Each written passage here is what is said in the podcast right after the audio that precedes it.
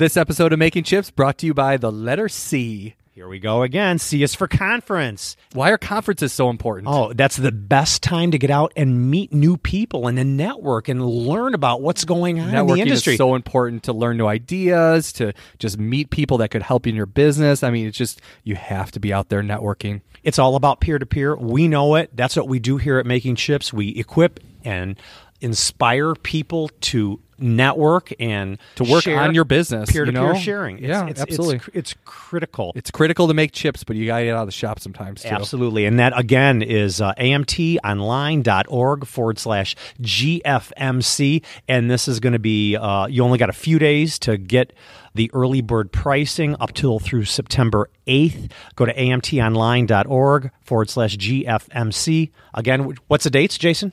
Dates are October 11th through October 13th. And where's it going to be? It's going to be in Atlanta, Georgia, at the Marriott Marquis downtown. Sounds great. I'm going to try and get over there.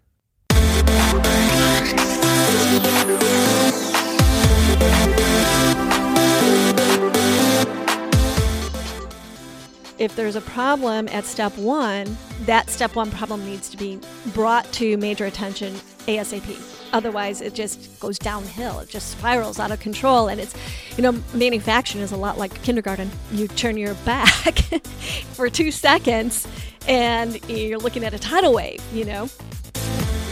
If the sound of a machine tool removing metal gets your blood pumping, then you are Metalworking Nation.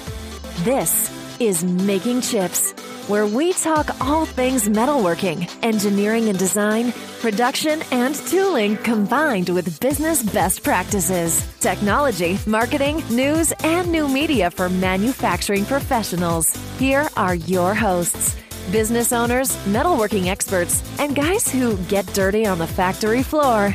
Jim Carr and Jason Zenger. Now, let's make some chips. Hello, Metalworking Nation. My name is Jason Zenger, and this is Making Chips, where we equip and inspire manufacturing leaders. And I'm here in the studio in Schaumburg, Illinois, at the Technology and Manufacturing Association. And they were kind enough to let us use their facilities to record another episode of Making Chips. And I'm here staring at my good friend Jim Carr, the co-host of Making Chips. How you doing, Jim? I'm doing well. I, I'm feeling exceptionally good today, and I'm excited about um, our guest that we have today. And yes, thank you to the Technology and Manufacturing Association for being so generous and offering up a remote studio for us to record this special interview in today. It's it's always great to be here, and of course, you know, it's manufacturing centric, and um, Yeah, we don't want to record at random places. You know, don't so record we want to be doctor's office. No, we want to be in you know surrounded by machine tools, and you know the room that we're in right now is actually where future students of machining get trained. I'm staring right at a book that's mathematics for machine technology. I mean, you know, That's we're, what you we're need to be surrounded by it. successful. right? Exactly, exactly. Yeah, so it's great.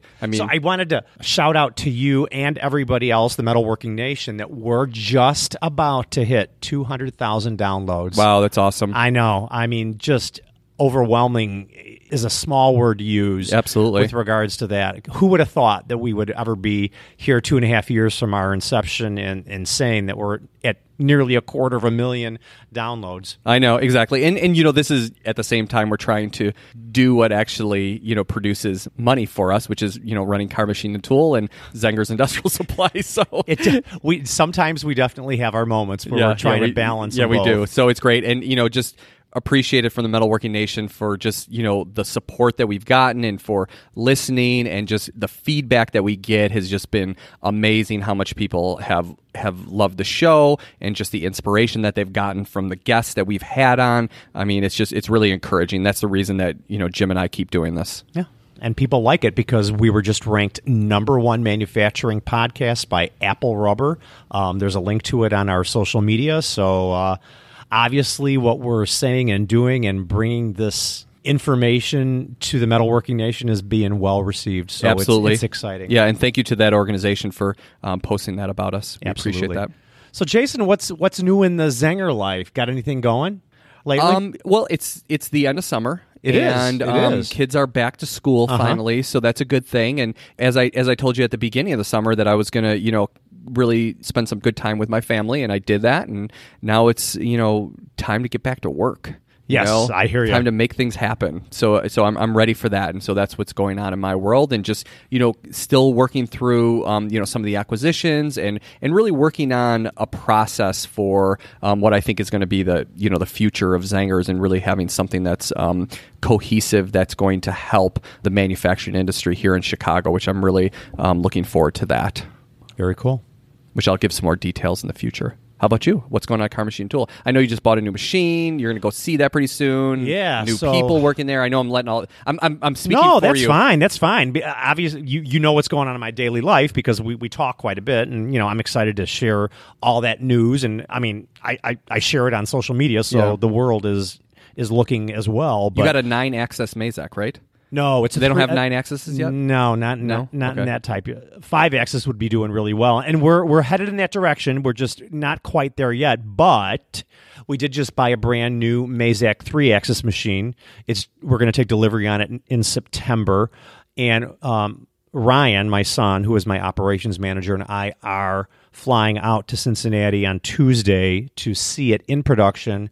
And just, you know, we want to get excited about it. We want to meet with Mazak. We want to tour their state of the art facility and, um, and just, you know, have a little bit of one on one time with the Mazak people themselves. Yeah. So let me ask you a quick question Sure. about that. Let's make this a, a real brief one, though. Um, you How know, brief so- should, it, should it be? A couple minutes. Okay. Okay. So somebody said to me just recently, they're like, "Well, if you know if you're not doing five axis work, you're going to be you know going out of business in the future." And I'm like, "Well, hold on a second here." I was like, "That's a that's a pretty bold statement to make." I was like, first of all. Not every job out there is five axis job That's true. You know what I mean? Yep. And secondly, it costs more money to run jobs on a five axis machine. So you don't want to run three axis work on five axis machines. I no, I, I think that would not be efficient. Right. So, well, they're right. I mean, you always want to be pushing your technology. Three axis has been around for a long time, but when you have a three axis machine, like we just decided over the weekend, we're going to buy another fully integrated fourth axis for one of our existing three axes. So we will have all of that capability just in, in the next couple weeks. So we'll have a new three axis. We're going to have a new fourth axis application on one of our existing three axis machines. And, um, just uh, a, a lot of exciting things happening. Yeah, I'd love to. I'd love to hear from the metalworking nation um, for those manufacturing leaders that do run, you know, three axis work and five axis work. You know, what percentage of the, or your quoting is is five axis work that makes sense to run on a five axis machine? I'd love to hear If that have- feedback. If you have a five axis, you should be looking for that kind of work. you should be, Yeah. But but obviously the Not the everything. pie is smaller for that. Exactly. You know, Could so I'd love to more. know that feedback. For, if you could, you know, call us or email us, we'd love to to hear back from you on that. What is our phone number? 312-725-0245 and we'd love to hear from you. Great. The next step is we always talk about manufacturing news. And We I'm- do. I always share with the Metalworking Nation how I get that. But today's a little different, Jason. Recently, we've had this catastrophe in Houston. Oh, it's heartbreaking. And I thought we would just discuss a little bit about that because it's, what did you just say? It's a one in one million flooding event. Yeah, so I was um I, I listen to I get my news from from a podcast every morning. I don't really li- watch news on on TV. And um, at first they they said you know that the actuaries I think that they they're called said it was a one in one hundred year rain, and then they said it was a one in two hundred year, and now they're saying eh, it might be a one in one million year flood, and it's just you know it's of biblical Noah you know size. I mean, it's it's just. I think it was like I heard somebody reference trillion or Noah's something Ark like that. it, yeah, you I mean, it, it's it's it's heartbreaking, and you know they they said that if that rain had come down evenly across the United States, the entire United States would be in like a quarter to a half inch of rain. The entire United States. Wow. I mean, and it all came down in one place in a short period of time. I know. I mean, it's it's heartbreaking. I mean, over 50 inches of rain. I mean, we had three inches a few weeks ago and my basement flooded. Yeah. You know, three inches. This is 50. So, I mean, they've got five to six feet in their yeah. streets. Well, They're- just think about 900 trillion gallons. I, I, I can't. That to, see to me, you could you could say a number of five times that it wouldn't it wouldn't make sense. But if you said it's enough to fill the Great Lakes, then I can The whole United States, a quarter to a half an inch. Yeah, I mean that's crazy. It, it is. And- a lot of rain. And, and you know what? This kind of thing does impact manufacturing, and I've got you know some examples. I mean, from a supply chain perspective, you know the the business that I'm in, there's companies that manufacture out of Houston. I mean, they have. I think I think when I read there was almost. 250,000 people that work in the manufacturing industry in, In the city of Houston. Okay. Um, that's a lot of people, and it's a large percentage of their workforce. And so we have companies like CS Unitec, who makes fabrication equipment. We have uh, Dorian Tool, who makes you know tooling and tool holders and stuff like that, just outside of Houston. I mean, they're having challenges. They do have people. They are shipping product. It, it's it's a challenge for the supply chain. So I mean, if you're using product and you're used to getting that stuff the next day when you need it. It's not gonna could be challenged. It could. It might not happen. you know? Did you know that Houston is the fourth largest U.S. I city? I know. And well, I went. To, I saw this article. Um, I think Chicago. We used to be, you know, the second city, and I think we keep getting. Are we third, now? We're third. Yeah, I mean, so this is get- right after. yeah. This is right after us. So, I mean, I can kind of understand. But I read this article this morning over my coffee from the Washington Post, and you know now they're starting to put who are they going to blame, right? Mm-hmm. So what they're saying is this city has no zoning laws. And that's what they're trying to blame it on is because they had such this exponential growth over the years and there's nowhere for these the waterways to go. That's why the roads are flooding right away, and uh, the levees are, are going over the top. Well, let let's be clear. This is not because of zoning laws. No Well, I'm- I'm laws. sure that it has something to do with it. No zoning laws could have accommodated for the amount of rain that came down at one time. Right. This was just you can't prepare for everything. No. Th- this is something that happened that nobody could have been prepared for. That's it. I mean, if this came down in Chicago, if this came down in LA, if this came down in, you know, Dallas, anywhere else, no matter what their zoning laws are, it would be devastation just like just like there is in Houston. Yeah. But there, they did say, and I'm just repeating what I read, that the infrastructure was not built to sustain rain like this, whether or not Chicago or any other major metropolitan areas have an infrastructure to absorb that much rain. But they're also said that it, it, the, the soil is not permeable. It, Houston is on some of the nation's least absorbent soil. So that's another reason. But I just have a couple questions before we move on. Uh, to you, Jason, do you think it's going to affect oil and gas prices? Oh, it already has. Okay. Yeah, it's going to. Do you think it's going to have an effect on our overall economy? Absolutely. Do you think it's going to have an effect on manufacturing here in Chicago? Absolutely. I mean, I, I do too. Yeah, I do too. And I thought this I was kind of relevant. so if you think about it, there's a lot of you know manufacturing companies there. They there could be tool and die shops, Swiss shops, general job shops. All of those kind of shops, all that work's going to have to go somewhere else. So it, it's going to be impactful, and um, they're they're saying that this is not. I mean, this is more rainfall than they had in Katrina. So granted, we've learned a lot since then. and We're better prepared, so we're we're reacting quicker to it, and we know what to do.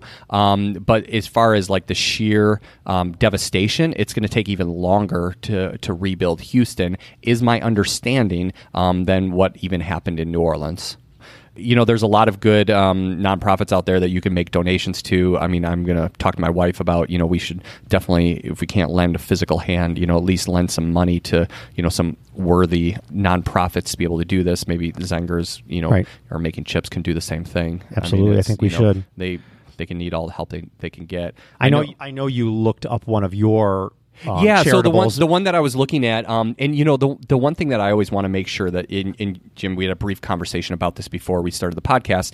You always want to make sure that you give your money to a nonprofit that actually puts the money to use as It- much as I mean, I understand that there are going to be a, it, has got to get in. costs. It's got to get in the hands of the people that need it. So I mean, we've we've all heard these horror stories, even you know, like nonprofits that are. Um, doing things in the name of like the military. I, what was that organization called that um, just recently went through some controversy because they were gigantic? I, I don't remember the name, but a gigantic organization that was supposedly for veterans, and you know the CEO of the nonprofit is just you know rolling in Lamborghinis and and making millions of dollars a year. I mean that's just ridiculous. So anyway, I give my money to to worthy causes where I know that you know you have humble leaders that are actually there for a worthy cause, not to make money. And the one that um, that I had picked was a company, a nonprofit called Samaritan's Purse. So I do know that they're actually putting that money to good use and that they're, they're doing that work in Houston and trying to feed people and make sure that they, they, they are well.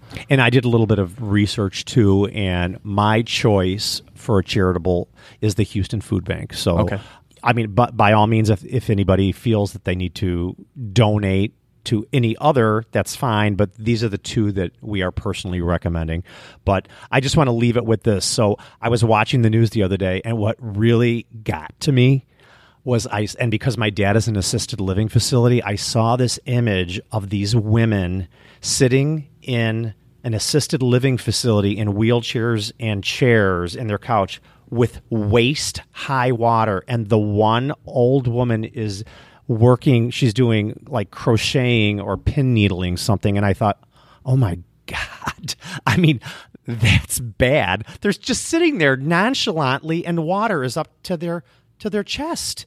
And they're oh, just going. They're just yeah, it was depressing and I, I tell you that you know they say an image is worth a thousand words. That hit home with me intensely. So And, and just think about, I mean, if you're a manufacturing leader, and you know, we do have a lot of people that um, that listen out of Houston, and you know, there's there's some businesses that are just devastated now. I mean, can you imagine if all of a sudden, you know, Carr, machine, and tool was just wiped out? no, I you know I'm glad we have insurance, but at the end of the day, you know, it's uh, going to be a big big roadblock for us.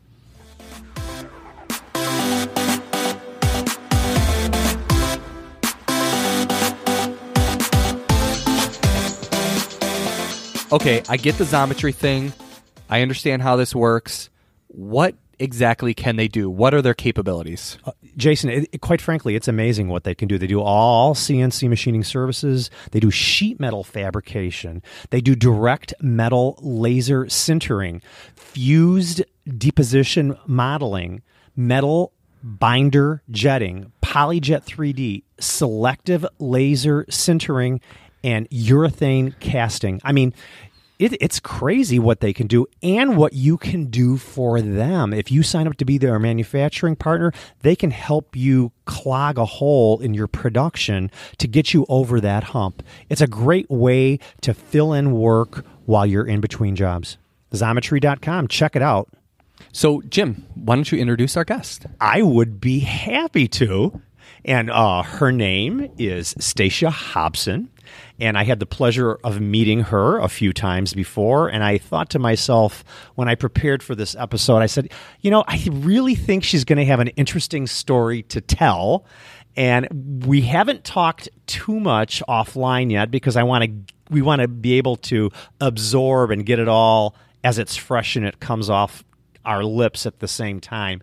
But anyway, I do have uh, Stacia Hobson. Welcome to the show. Thank you, and thank you for asking me to be on the show. I'm so honored. Oh, you're you're very welcome, and um, I'm really excited about uh, hearing your story because I really don't know too much about it. But let me just give you a short bio. Uh, she is currently the co-owner of Image Industries in Huntley, Illinois. Huntley is a, a, a suburb uh, northwest of downtown Chicago by about an hour. Uh, she's a 30 year veteran in the family manufacturing company, and she started back in 1987 as a receptionist. She's a graduate of Miami University in Ohio with a bachelor's in business Admi- administration.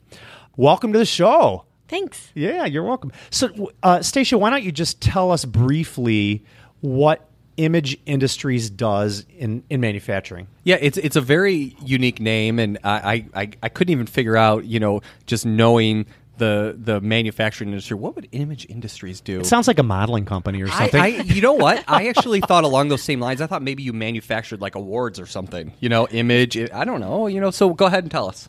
We get asked a lot if we do photography. Oh, of course. That makes sense. For yeah. imaging, right? Yeah. Um, no, we actually produce specialty industrial fasteners. More specifically, studs for stud welding and the tools needed to install those fasteners. Interesting. So, how did the name Image Industries come into play for manufacturing specialty fasteners? Well, my dad, he he's a sales guy, and so he when he was coming up for the name of his business, he was thinking, well, what is it that I do? And he really is good. He's in he's not in uh, trained engineer, so to speak, but that's his mindset. And so he um, really sells application and application development, which requires imagination. And imagination was too long, so he cut it to image. And stud welding is very big in the construction industry. So the initial logo was image, and the I was actually an I beam. Interesting. I very, like it. very interesting. See, it's it, you. You never know. You never know. So your dad is the founder of the company, I would assume. Correct. He started the business in what year? 76. 1976. Did he come from a background in this type of industry? No, uh, well, he did in a sense. I mean, when he was 24, he needed a job and went to headhunters. And my dad is um, a bit of a spitfire, and so the headhunter was like, "I have, I have the perfect place for you," and sent him over to one of our current competitors. And he started out selling studs for stud welding for this competitor, and opened up new territories and so on and so forth. And that's how he got started. And he said, I could do this better. well, he kept getting fired. Because he's a Spitfire, right? no, well, part of it Yeah. that certainly didn't help him. Okay. Uh, but part of it was, like many organizations, fire their highest paid commission Aha. guy Yep. or girl, whatever. Yep. And so he continually got released. that, that's interesting because I just recently had a conversation with another manufacturing leader, and we had a discussion about sales, and I was coaching her through.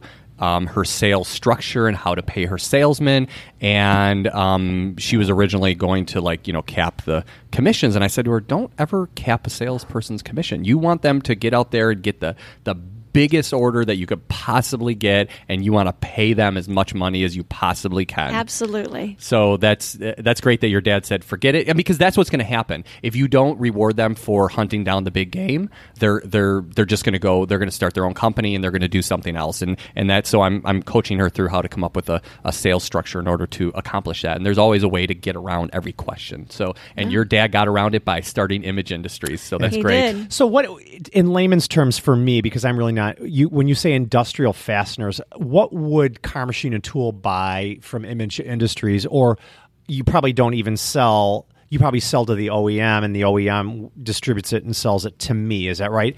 Is it like a customized screw product or? It's, basically a bolt without a head, but it's not something that you can find in your True Value or Ace Hardware or something like that. It's very it's very specialized, and it's a stud that there's arc stud welding, and then there's CD stud what capacitor discharge stud welding. And it's a very niche. So I doubt that Carr Machine Would would, ever- buy Yeah. anything from us. Okay. so what kind of material is it stainless, low carbon, high carbon, aluminum, Yes. brass, all of we, the above? We sell where we manufacture and all that, including Inconel, HY80, Oh, wow. No HY100, some very specialty alloys. people that are doing structural um, manufacturing, so they're building I beams and, and they're you know building probably large facilities, they're going to be using that type of product. So we sell to bridge and construction accounts, Okay. agriculture, construction, compact construction. Let's see, shipbuilding, power distribution, food service. So is it? It's probably imperial and metric both. So standard English and metric threads. I'm thinking threads. Predominantly English, oh, really? predominantly. Okay. What about special custom uh, pitches on those threads? Typically, it's all standard. It is I mean, a one inch eight, uh, Yeah, three quarter yeah. ten. Yeah, Um, for the most part. I mean, we we can do and have done fine threads, but typically it's it's standard. So, do you buy the raw material and then do you cut the threads there on CNC turning centers, or what part of the manufacturing process do you get involved in? We're primarily a cold heading shop. Okay. so, what when you say cold heading, what what is the actual process in cold heading? Break it down for me, please.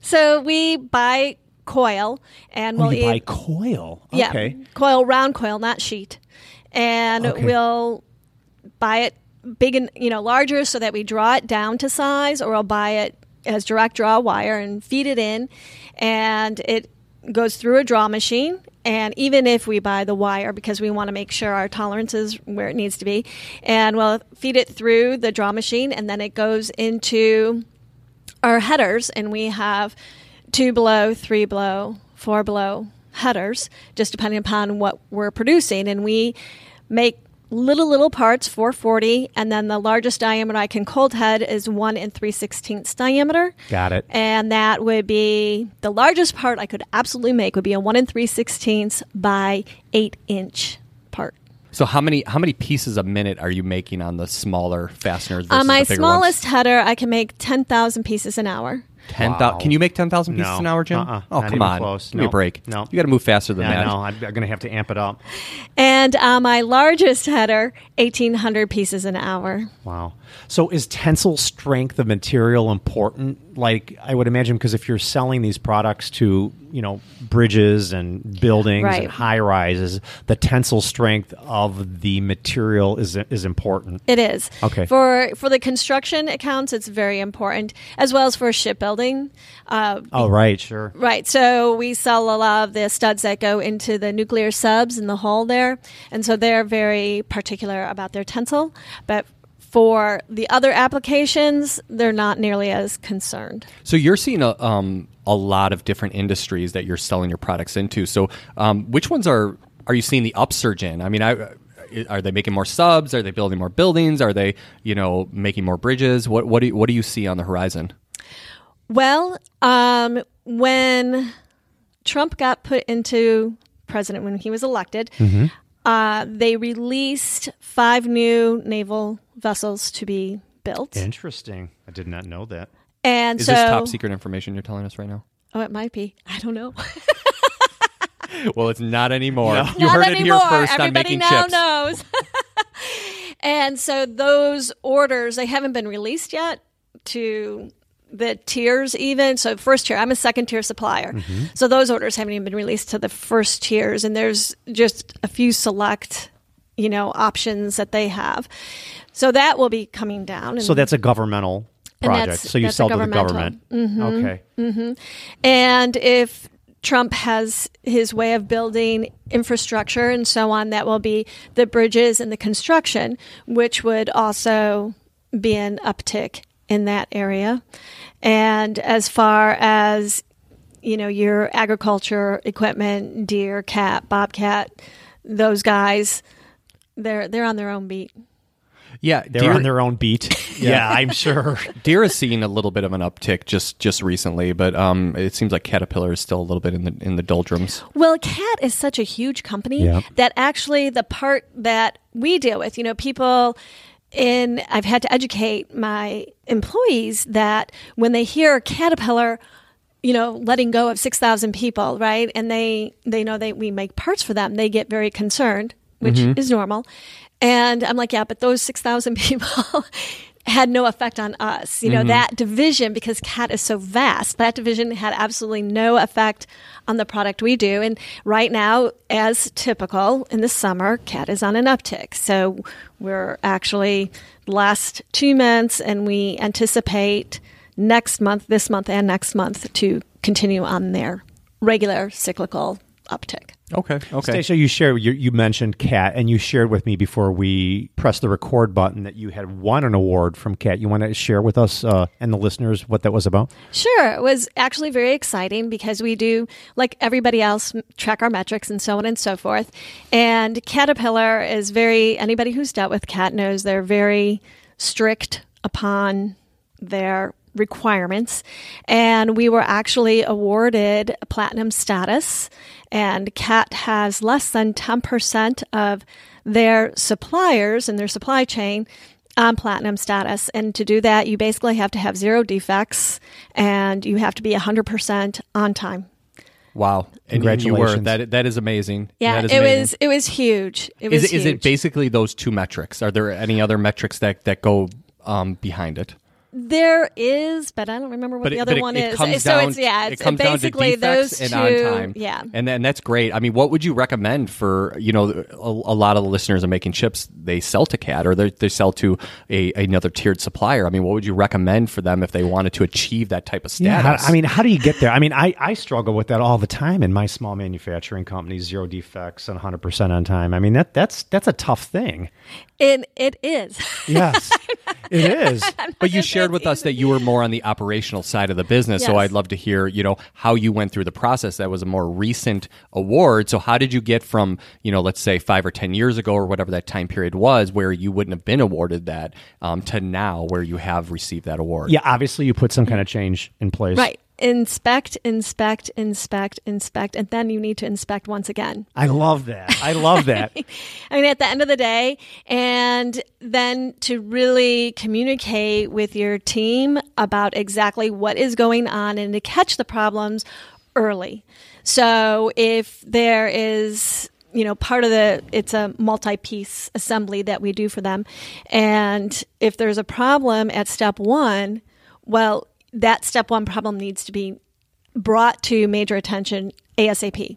Otherwise, it's just it just you know goes downhill. It just spirals out of control, and it's you know manufacturing is a lot like um, kindergarten. You turn your back for two seconds, and you know, and you're looking at a tidal wave. You know, Okay, so what exactly happens in that step one where you, where you address the issue? Like, do you have a um, some kind of event to figure out what the, exactly how do you solve that problem? Well, it depends upon what the problem is. And at step one, if it is in step one, it is typically, you know, a material problem, a machining problem right away. If it happens in this, op, you know, in the, our process down the road, then a lot of times it becomes an outside service issue and, and then calling them up and just diving in. Why, why, why, why? Okay, have know? you have you formalized that process for um, for addressing those issues? Well, I mean, we go down do the you mean same rabbit hole. Is it written? Is that what you're asking, Jason? Yeah, just a, a formal process that you might go through if you if you were to detect um, a defect in that manner. Well, if we don't have a formal written process on it, because it seems like with um, anytime anything goes wrong, it's not a repeat item. Okay, so you just have to keep asking that why that why Right, question. so why did that just- happen? And then they give you an answer. Well, why did that happen? And Right. then you get to the root of the problem finally. Right, a lot of whys. Yep, that's and great. and who said and why? Yeah, yeah. I get a lot of that from my um, four-year-old son all the time. Yeah, He's I always bet. asking me why questions, Right. and you know, it's it's amazing the questions that come out of him. I was listening to someone give a talk, and they they did a cha- they were championing, um, you know, change process improvement within their own organization, and they were saying you have to be five years old. Yeah. Do you want me to send Brady in next time you have a problem, and, and I'll just have him keep asking why, and you know, be make you guys nuts. He makes me nuts all the time with his questions. I love him to death, but he asks Right. a ton of questions. So I'll, I'd be happy. He only, you know, he's a hundred bucks an hour, so you know, I'd be happy to loan him over to you for a day. There you go. Perfect. Making him money right You can, away. you can, put, you can make him Put your, him- quali- Making your the quality Put him control manager.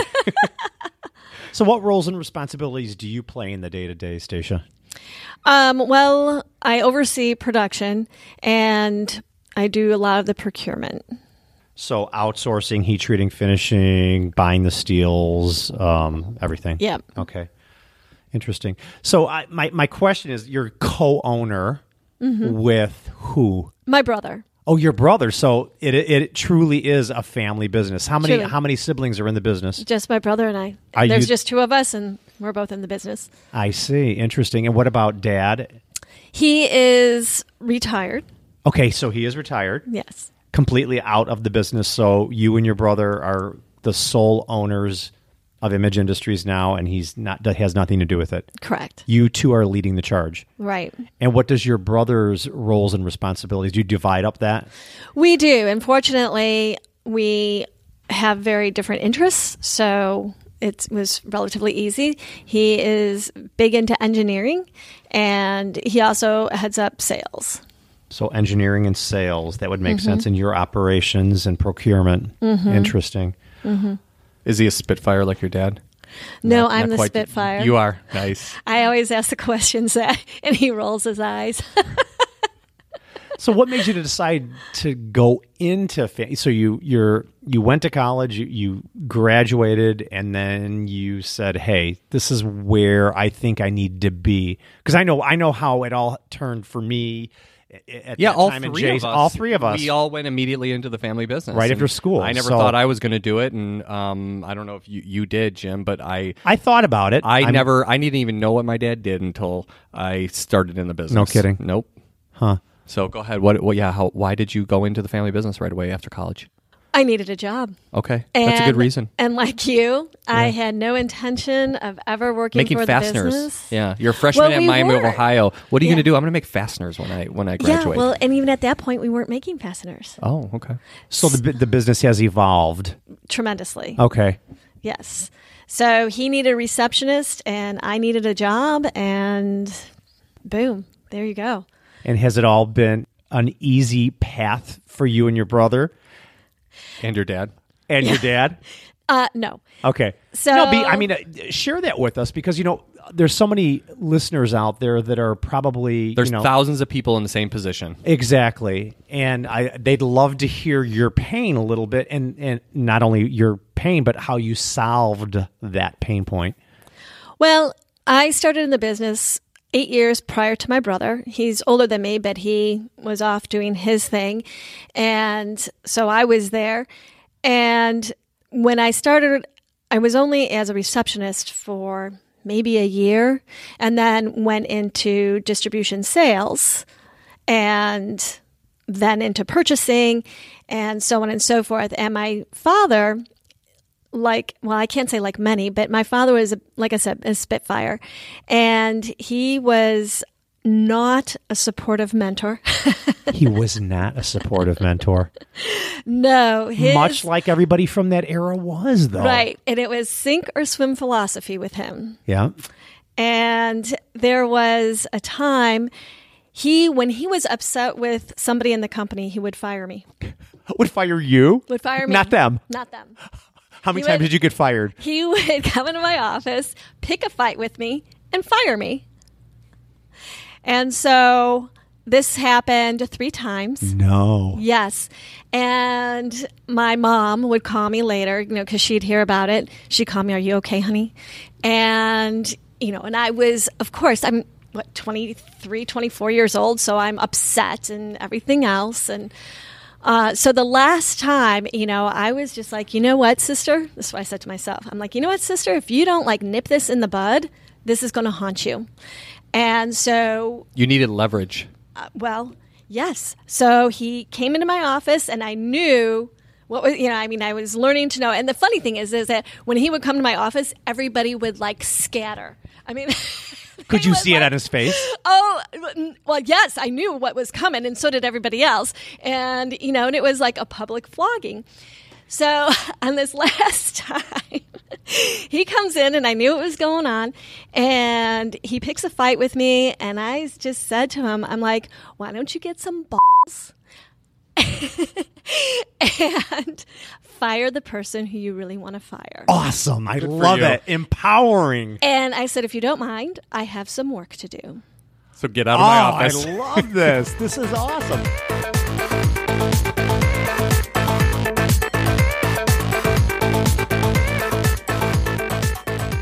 Hey Jason, are you are you done playing that letter game GFMC? AMT, so many letters, so much good information to help equip and inspire manufacturing leaders. So, what about this GFMC conference, Jim? Yeah, you know, Jason, I'm really excited about this event. It seems like there's a lot of value in attending. Yeah, we know a bunch of people at at, at AMT. They they actually connected us with Pat McGibbon, the person leading the event. Um, he's the VP of Strategic Analytics. Yeah, you know, he seems like a, a pretty straight up guy, and he's got a lot of good information. You know, I've got his direct line here. What do you th- What do you say we give him a call real quick? Let's do it. Hello, Pat McGibbon. Hey, Pat, it's Jim at Making Chips. How are you this afternoon? Hey, Jim, Jason, how you doing? We're doing fine here. It's a gorgeous day. Yeah, same thing here in Chicago. It's about uh, 85 degrees and sunny, and it's a long holiday weekend coming up, and we're we're super excited about having the day off, and we're super excited about the GFMC event that you're having October 11th in downtown Atlanta. Can you tell us a little bit about what an attendee would expect from showing up and being there and being present? Well, yeah, they, will get a chance to hear from some of the experts one working about where the capital expenditures are going to be going for uh, automotive over the next two years.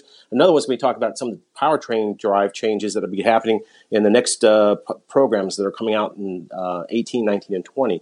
Then in the aerospace industry, some people that are going to be talking about not only what's going on with Boeing and Airbus and their battles waters, but uh, also for the defense industry and medical equipment, uh, industrial machinery, uh, and then some people who are going to share with us what they think is going to happen with our trade deals, with our tax reform issues, with the structural, the infrastructure program that's that the uh, Congress will get to sometime probably at the beginning of next year, uh, and what impacts that's going to have as far as uh, new orders for manufacturing technology. So it's a really manufacturing technology kind of oriented uh, program. Yeah, I mean, I feel like you hit every single sector that the metalworking nation um, is making parts for. So, you know, I really think this is going to be a great actionable conference and you know it's it, if you don't know the direction that your industry is going into i mean you're going to be at such a disadvantage. I think it's so important to know what the future looks like and have a have a real clear vision for your company. It's it's you know it, it's important Hey Pat, you know I have a question. You you know I own and operate a small machine shop here in Chicago.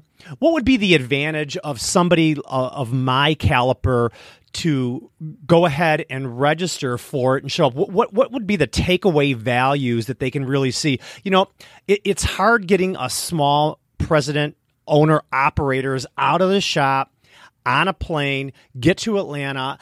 I understand the value of it, but a lot of my peers don't. Can you can you just give us a little piece of why you think there would be great value in that? Sure. For someone like you, Jim, it, the, the the first part is actionable um, intelligence that you ha- you get there. It's it's uh, intelligence that will fit right into your your strategic plan, fit right into the kind of uh, budget that you have to put together, sales forecasts, uh, the kind of things your banker likes to see. And then what I really the biggest um, intangible plus you get out of this is the networking. You know, you can have a, a, couple hundred guys that are people who supply the latest manufacturing technology sitting around talking about what they're developing eh, at the at the receptions and at the dinners and lunches, uh, sharing what they uh, their problems are and how they're resolving them. Every year when we do our survey after the conference, it's that networking part that comes right to the top, saying, "That was very valuable. I can't believe what I learned just from my peers." That that's great. That is really helpful. Hey, Pat, I actually, you know, I get emails from you all the time with all the, you know, cutting tool data and stuff like that. I Pat's do. emailing you all the time. Well, he's not emailing me all the time. well, maybe just maybe not personally, but I'm on an email list, and you know, Pat, Pat, there's a there's a quote from you on um, one of these emails. As as as you know, I sell uh, a lot of cutting tools to the metalworking nation, and you made a comment in one of these emails where it said cutting tools are an important market for AMT members to track because tooling consumption correlates strongly with manufacturing output. Now, now tell us a little bit about what exactly you mean by that and how that could be helpful to the metalworking nation. Absolutely. Cutting tools typically lead uh, machine tool uh, increases in machine tool manufacturing technology orders by anywhere from six to nine months. And so, as long as you're seeing that that's starting to trend up and staying in positive growth numbers, you're looking at a uh, basically the same cycle you're going to have for uh, manufacturing technology. And to that end, we, this year we're bringing to the conference uh, a person from uh, IHS who is uh, specializes in forecasting uh, the demand and a great rate of growth and change over the next two years for cutting tools themselves. Great, very interesting. Yeah, I have one one last question because I know you're a busy guy, Pat, and I I, I really want to be cognizant of your time. But um, when I was on your site and was looking over the agenda, something that really interests me, a manufacturing guy, hands on guy, is an offsite tour of Delta Airlines maintenance and repair operations. That sounds like something really interesting that I'd like to attend, and probably a lot of my peers would too. Can you give us like a 30 second synopsis on how that's going to go down? Uh, absolutely. It, it, it's the day before, starts around noon, we'll go for about three hours. You'll be back in time for the reception uh, that evening, uh, so you don't miss a single drink. But during the three hours you're gone, you're going to see the the second largest uh, MRO facility for uh, aircraft engines in the world, and the largest one in the United States. Uh, the, the, vaults that they fire off these engines to test uh, test them out are just amazing. The test equipment that does the electronics and, and hardware and non-destructive testing on the metal parts that they're taking off and rebuilding uh, is just uh, it's almost like science fiction. And then for me, the chance to see a couple hundred machines of uh, made by people from my association uh, at work, uh, uh, rebuilding and, and, creating new uh, pieces that go into those engines. It, it's uh, it's going to be a pretty thrilling tour of the facility. That that sounds great. So um, here's what Jim and I and Pat want you all to do. If you if this sounds like something interesting, you know, for our listeners, really go to the AMT website. I've got it right here, Jason. It's AMT online.org forward slash GFMC. It's uh there's a link right there for register now. Hurry. Early bird registration ends September 8th. It's highly discountable. They've got a block of rooms at the Marriott Marquis right in downtown Atlanta, Georgia. Again, this is October 11th through the 13th. Early bird registration ends on September 8th. Bam. Stay tuned next week for the conclusion of this interview. This podcast exists to improve the manufacturing industry. We want to hear from you, the owners, managers, leaders, and engineers from the metalworking nation. What ideas do you want to share, and what keeps you up at night? We want you to take something away from this podcast that you can use to improve your company, your team, and yourself. So let us know what you want to hear, and we'll see you next time on Making Chips.